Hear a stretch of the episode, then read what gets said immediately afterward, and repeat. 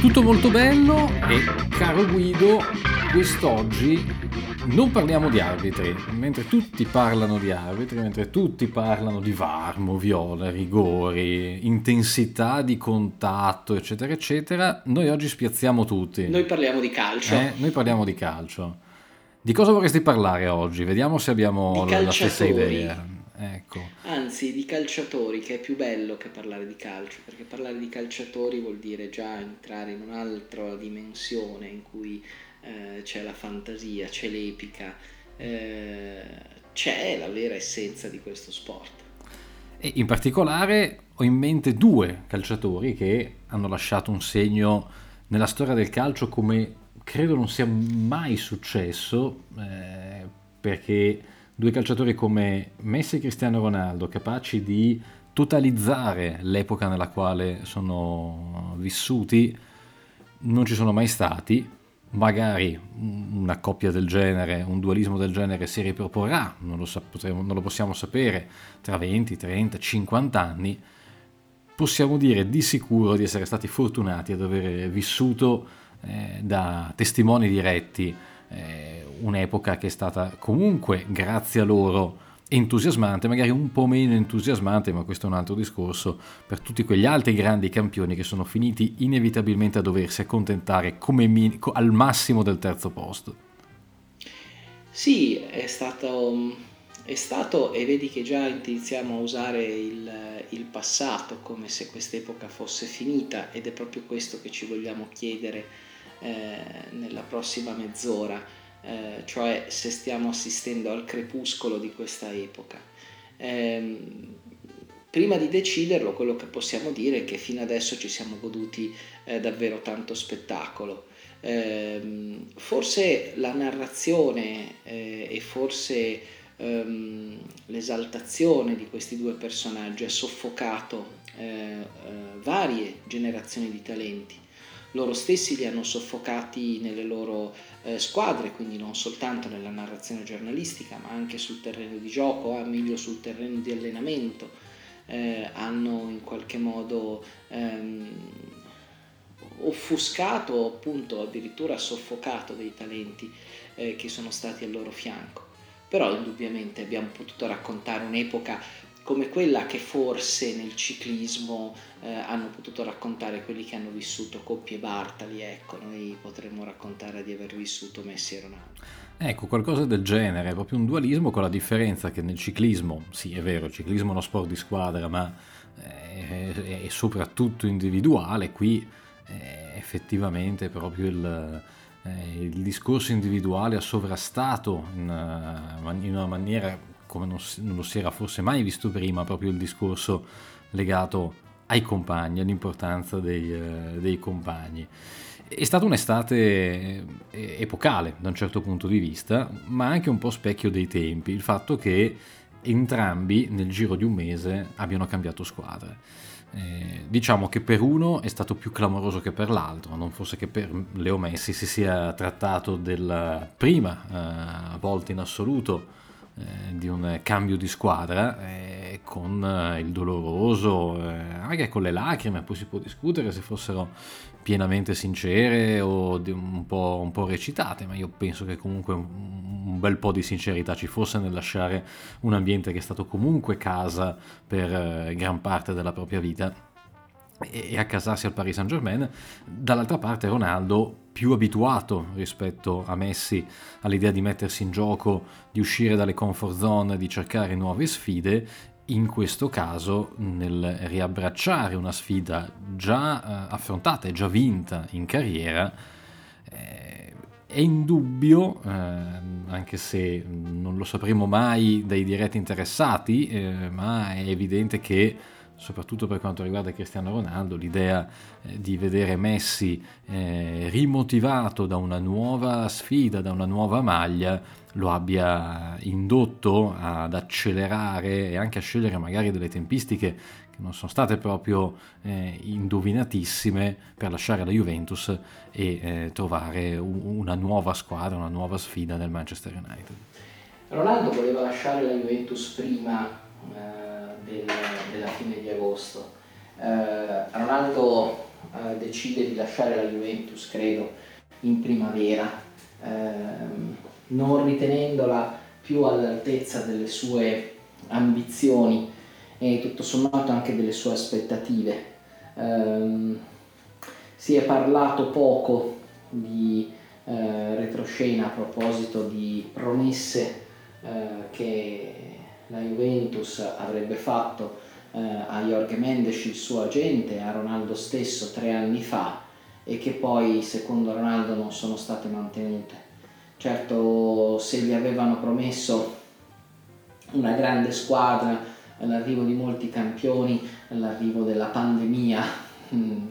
ha certamente complicato le cose, ma abbiamo capito che i giocatori eh, la pandemia non l'hanno capita o perlomeno non ne hanno capiti gli effetti devastanti. Ne abbiamo pure parlato qualche settimana fa. Esattamente, però ecco io credo che effettivamente con eh, Ronaldo abbia accelerato eh, la ricerca di una squadra nel momento in cui ha visto Messi cambiare maglia. L'ha accelerata perché, perché fino a quel momento non l'aveva trovata e, e anche questo è un indizio. Eh, Messi trova il Paris Saint Germain abbastanza facilmente, eh,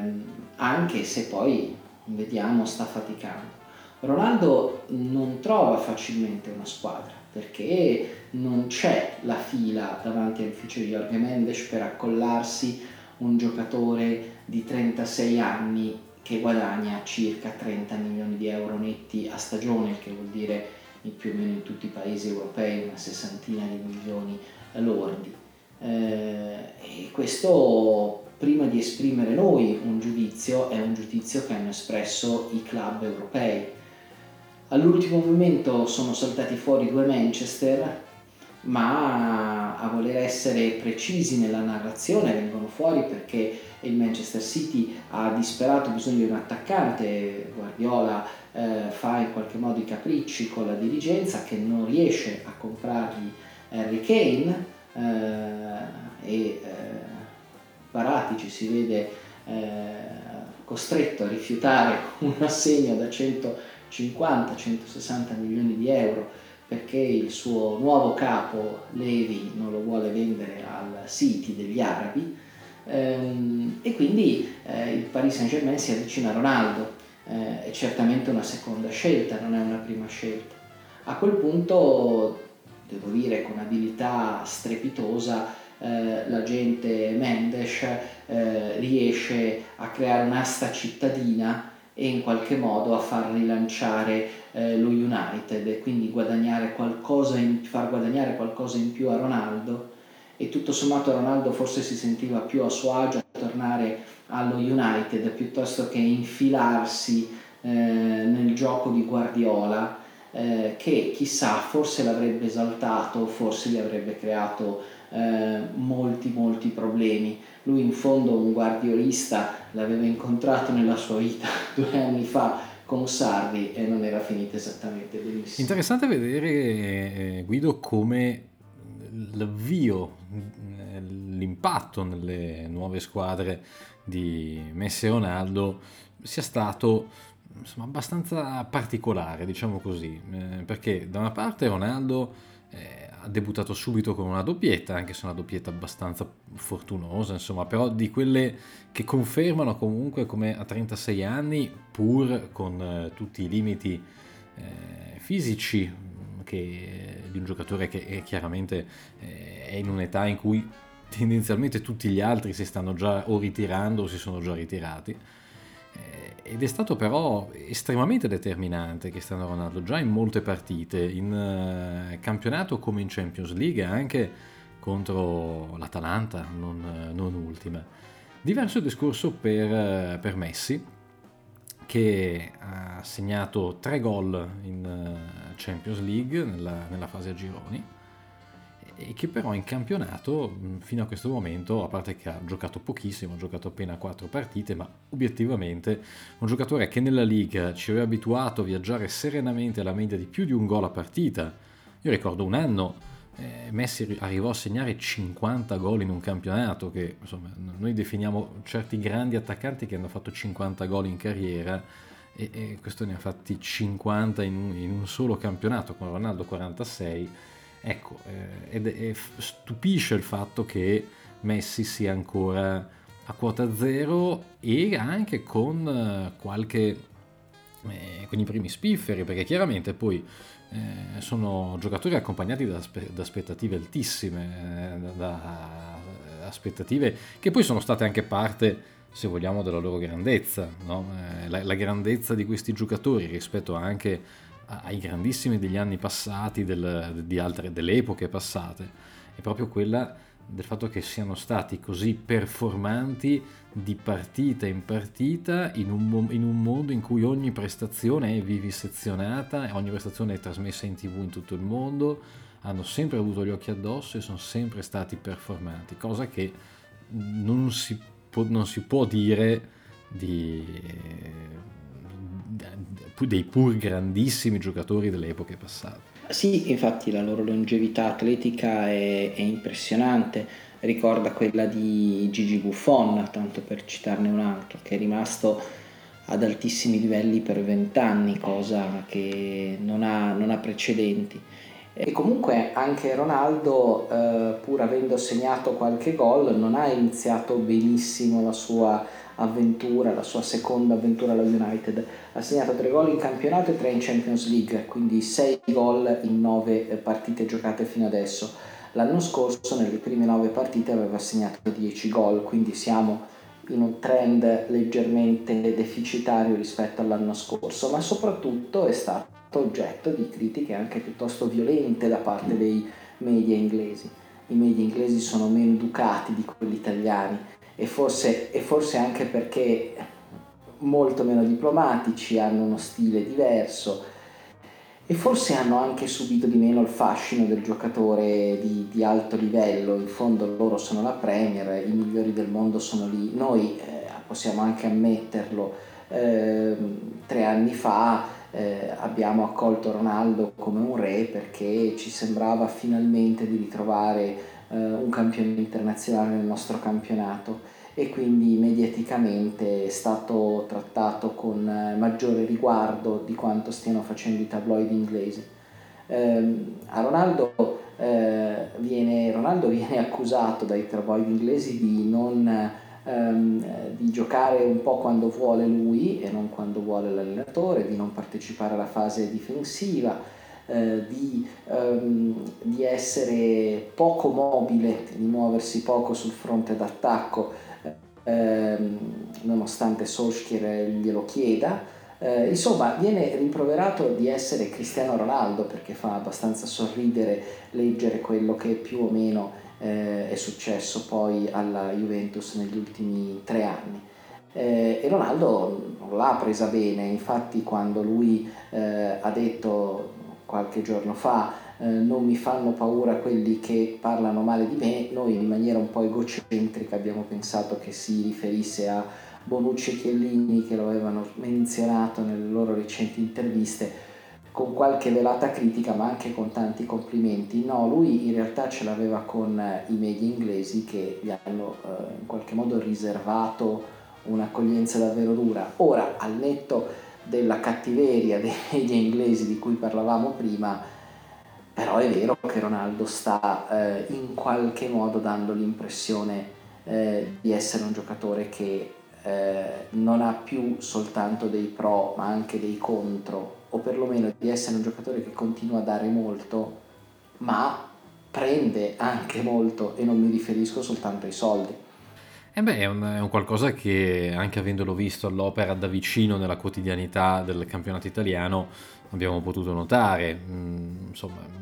p- passando da discorsi più evidenti come il discorso dei calci di punizione, no? eh, la Juventus che ha sostanzialmente smesso di fare gol su calcio di punizione da tre anni a questa parte proprio per far tirare, per farle tirare a Ronaldo, che peraltro aveva già delle statistiche abbastanza basse ai, ai tempi del Real Madrid, ma noi sappiamo sempre che uno dei grossi problemi del calcio moderno eh, sono gli highlights, eh, caro Guido, perché eh, negli highlights ci vanno i gol su punizione, ma tutte le punizioni sulla barriera di solito vengono tagliate inesorabilmente. No? Ecco, e penso che su Ronaldo e sulla eh, sua presunta bravura nel calciare le punizioni abbia proprio frega- eh, pesato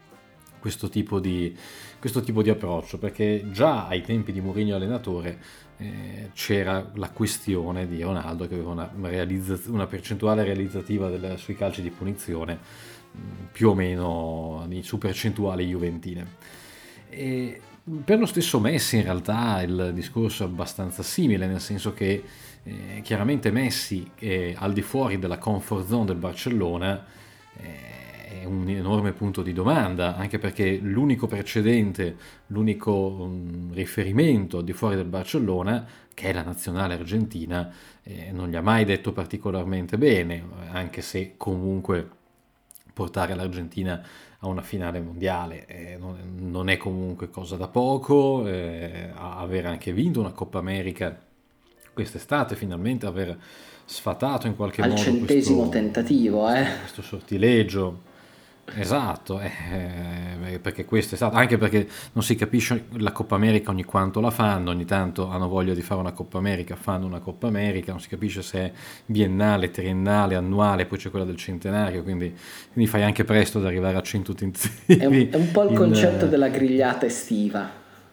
Esatto, ma ci, ma ci, piace tantissimo anche perché non devono nemmeno fare le qualificazioni, quindi anzi invitano qualcuno, come nella grigliata estiva, in poi inviti l'amico sì, certo. che ti sta certo. più simpatico, a volte, a volte, sono gli Stati Uniti, a volte il Messico, una volta provi a invitare qualche europea che però, eh, come direbbe Elio, aveva judo quel giorno. C'era andato il Giappone di Zaccheroni, se ti ricordi. Esatto. C'era and- esatto, c'era andato il Giappone eh, o anche il Qatar per dire, quindi, eh, però ecco,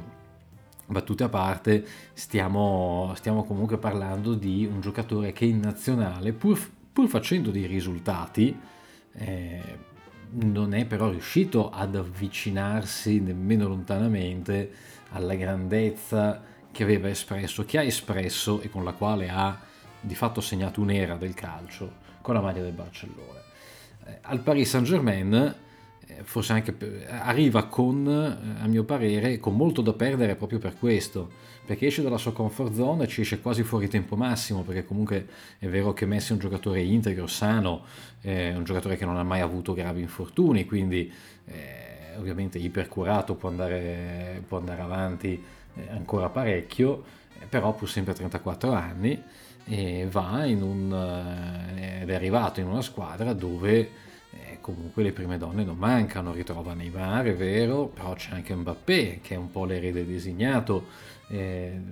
di questa nuova generazione di giocatori che freudianamente vuole provare a uccidere i padri, no? E, ed è una, una situazione abbastanza, abbastanza spinosa anche perché il Paris Saint Germain ha un obiettivo dato per scontato, che è quello della vittoria in campionato, e un obiettivo che è un'ossessione, eh, che è la Champions League, a maggior ragione dopo quello che è successo nell'ultimo anno, con una finale persa, un allenatore esonerato sostanzialmente proprio a causa di quella finale persa e che ti va a vincere eh, la, la, la, Champions League cambiando squadra in corsa dopo pochi mesi da, dall'esonero. Quindi eh, per, per, Messi eh, il, il, metro di giudizio, il benchmark si direbbe oggi della valutazione della sua esperienza al Paris Saint Germain già lo conosciamo ed è portare il Paris Saint Germain a vincere la Champions League. Che ci, che ci, che ci ricorda qualcosa eh, che è successo qua dalle Su nostre Ronaldo, parti con Ronaldo alla Juventus. Ora, ehm, noi stiamo parlando da un po', non sentite ancora le sirene in sottofondo perché fra un po' le sentirete perché stiamo parlando male di Messi e Ronaldo ci vengono a prendere e ci portano via tutti e due. No. volevo chiarire perché sennò poi davvero eh, eh, ci, ci, mandano l'ambulanza, eh, che non siamo impazziti, non abbiamo neanche bevuto eh, molto perlomeno, non abbastanza per metterci a criticare Messi e Ronaldo. Ci stiamo chiedendo, proprio perché siamo eh, due grandi ammiratori di questi due giocatori e ci, come abbiamo detto nell'introduzione, ci riteniamo fortunati ad aver visto eh, dal vivo anche giocare questi giocatori e comunque di aver potuto raccontare quest'epoca, ci stiamo chiedendo se sta finendo quest'epoca, se dobbiamo iniziare a pensare che è iniziato il tramonto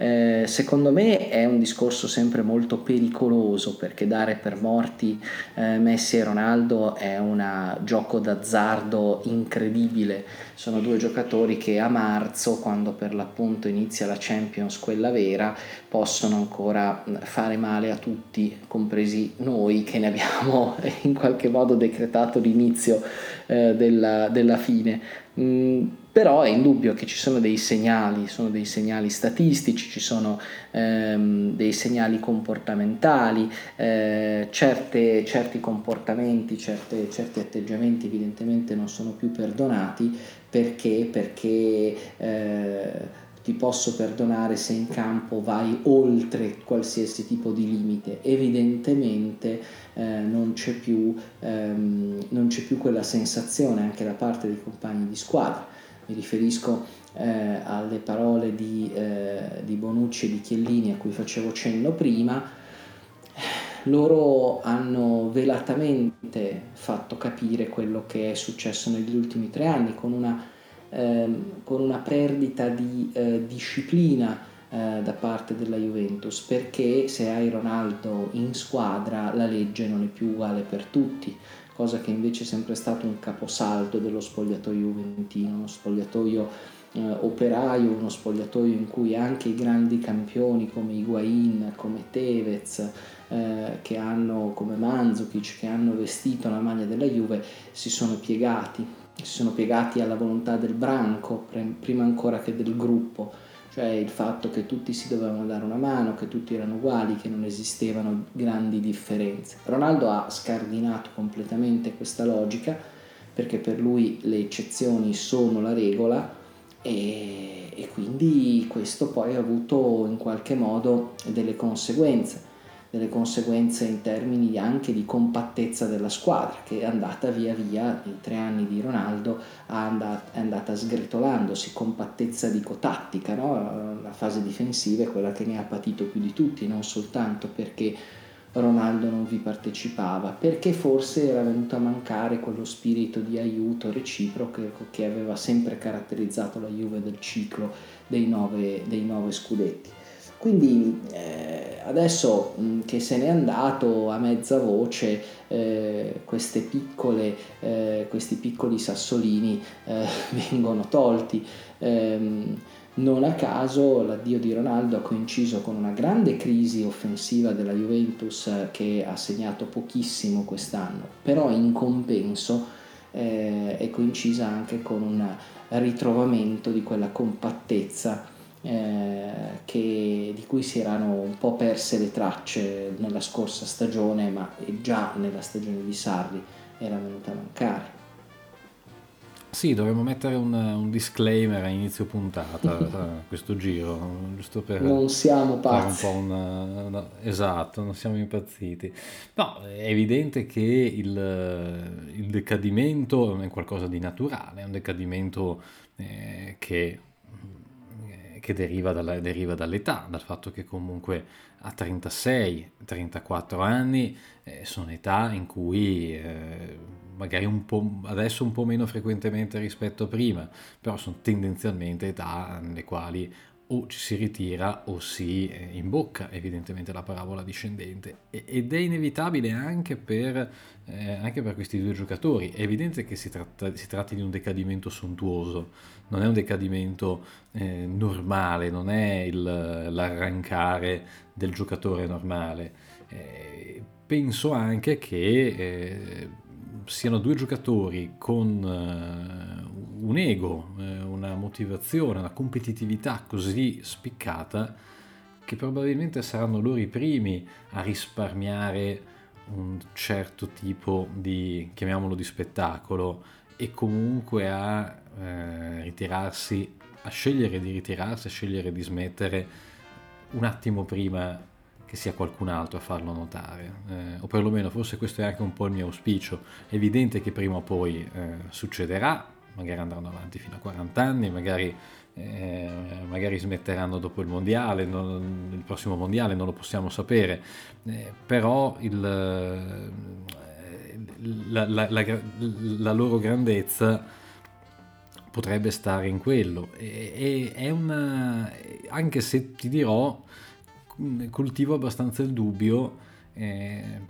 che per entrambi eh, il calcio sia stato così totalizzante da ripercorrere un po' lo schema Totti, no? lo schema del consentitemi di avere paura adesso. No? Eh, penso che sia una domanda che magari anche loro iniziano a porsi, e cioè una, una, carriera così totalizzante nel calcio come calciatori, come calciatori che hanno segnato un'epoca,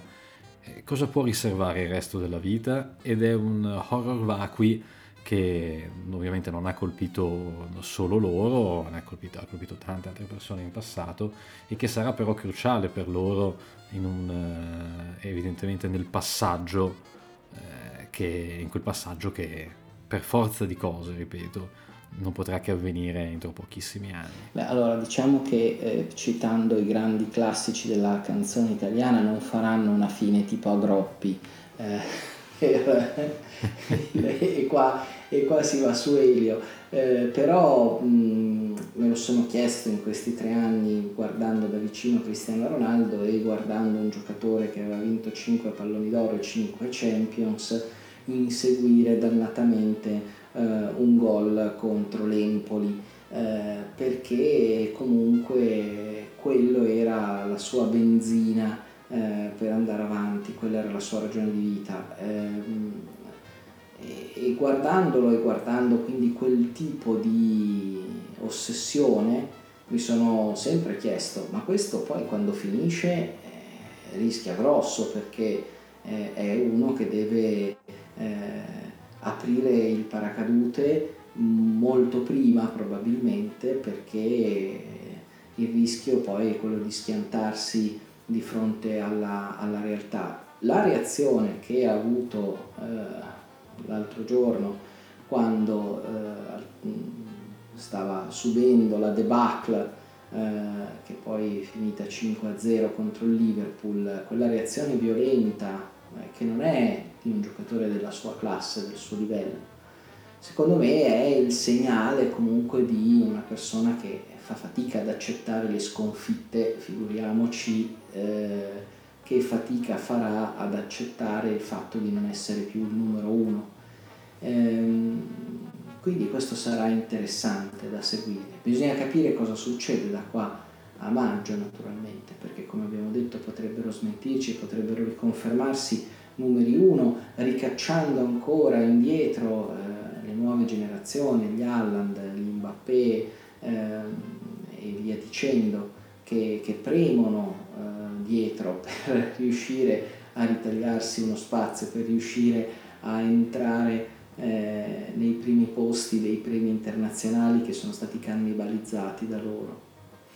C'è un aspetto, e scusami, c'è un aspetto che ti, che da segnalare, che potrebbe essere anche quello un segnale. Eh, sono le classifiche che vengono fatte dalle agenzie specializzate sugli mm, atleti più marchettabili, cioè questo è un orrendo neologismo, eh, cioè quelli che possono come si può dire,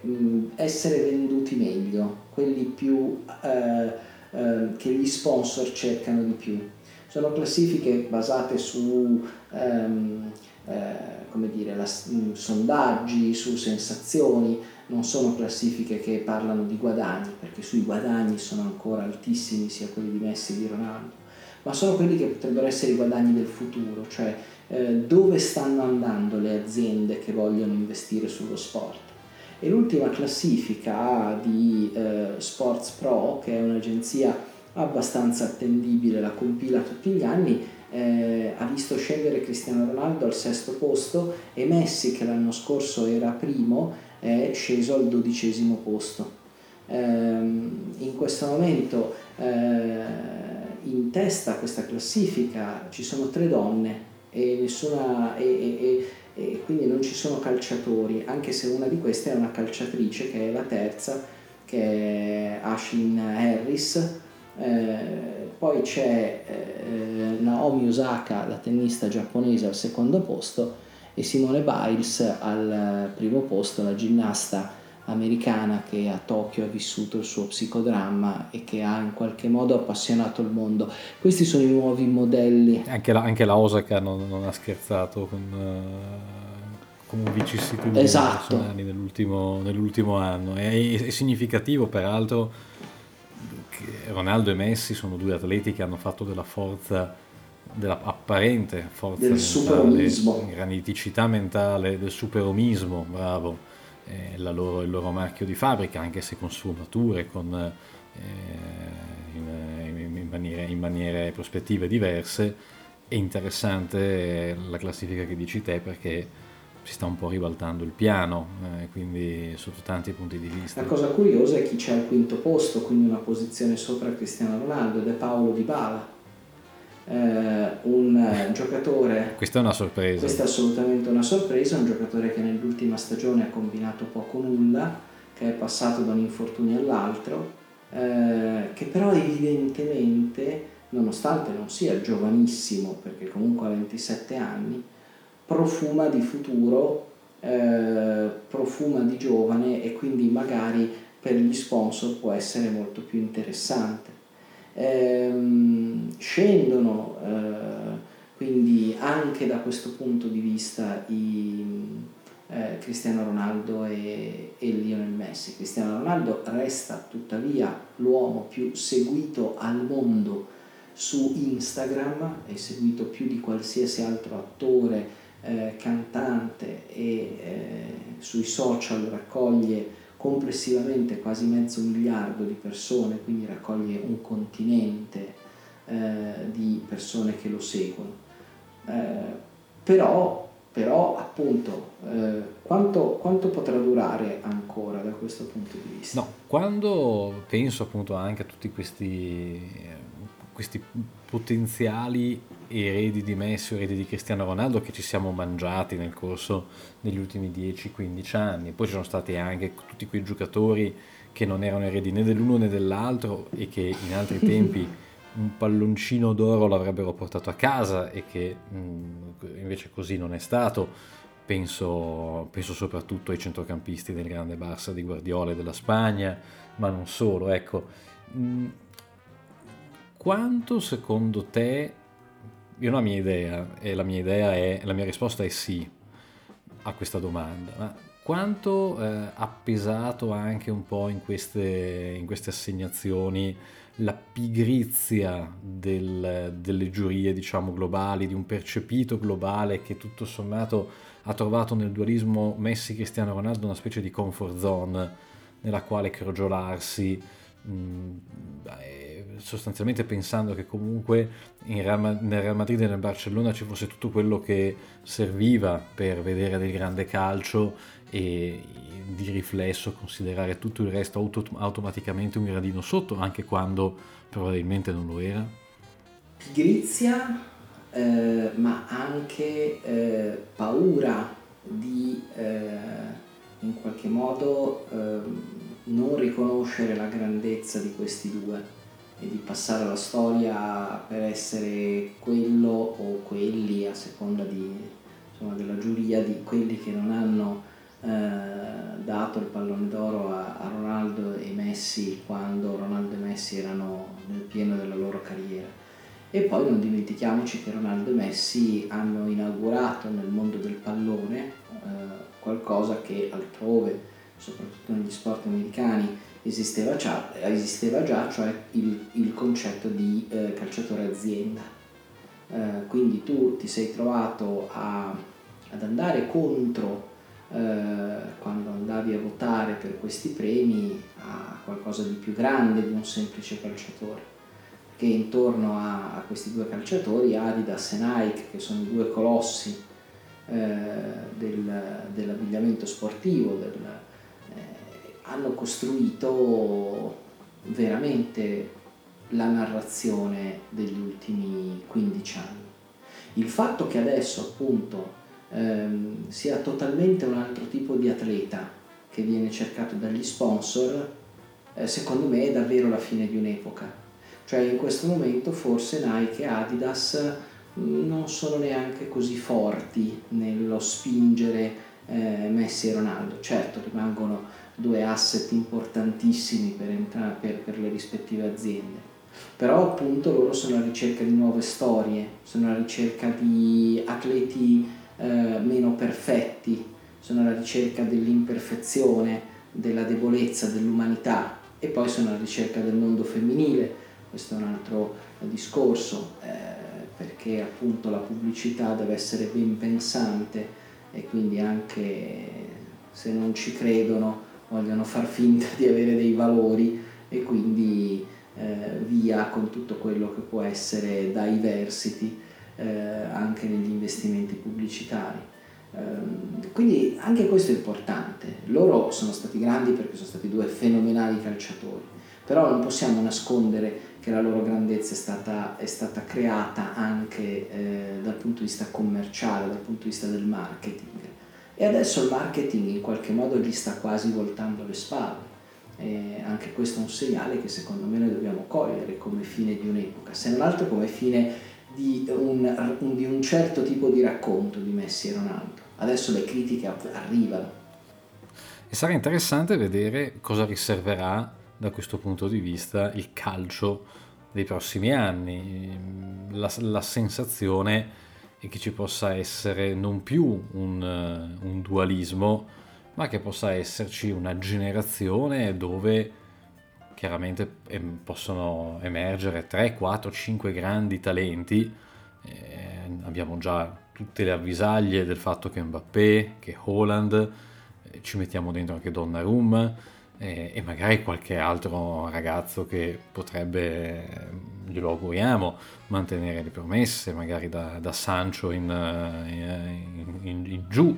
eh, e che possano in qualche modo caratterizzarsi anche per la loro eh, per la loro anche, anche diversità eh, caratteriale, di immagine, insomma stiamo parlando comunque di personaggi che già adesso hanno delle caratteristiche molto spiccate, molto diverse eh, tra, tra, di loro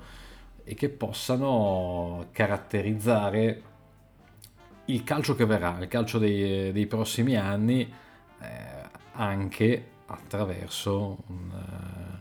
un modo di, eh, di, di, di vive, vivere, di, rappresentare l'essere campioni diverso, che non significa che, quella, che Messi e Ronaldo fossero peggio del calcio del, della generazione che verrà, anzi,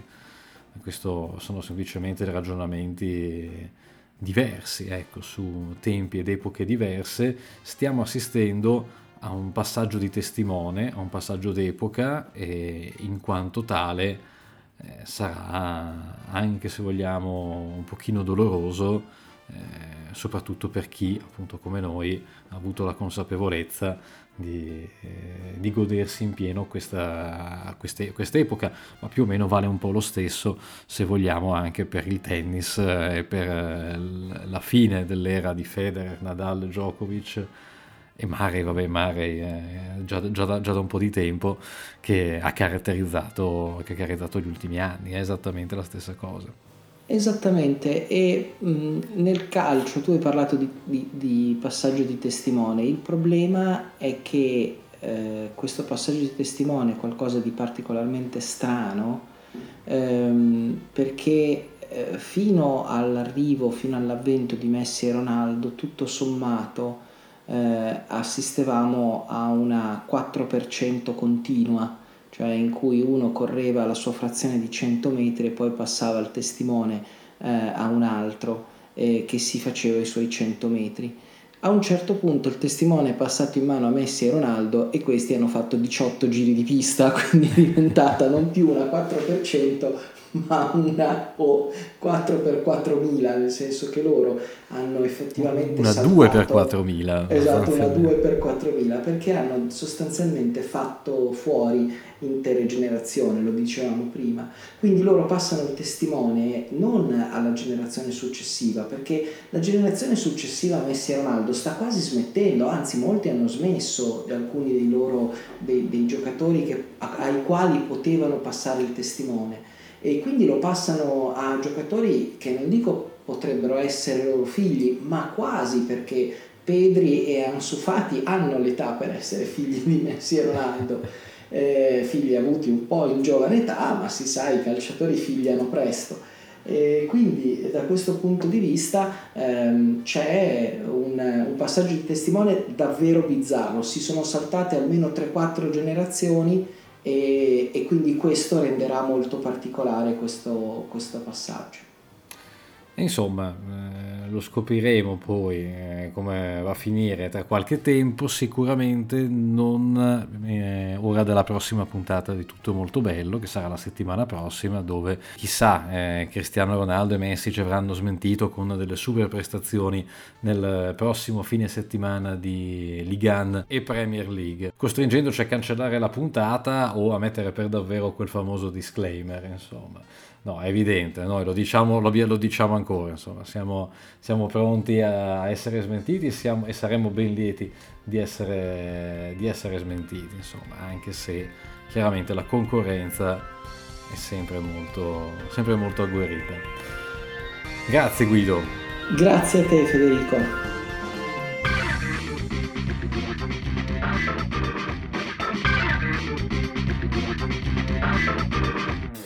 Tutto molto bello, un programma di Guido Vaciago e Federico Casotto. Prodotto da Cesare Polendo.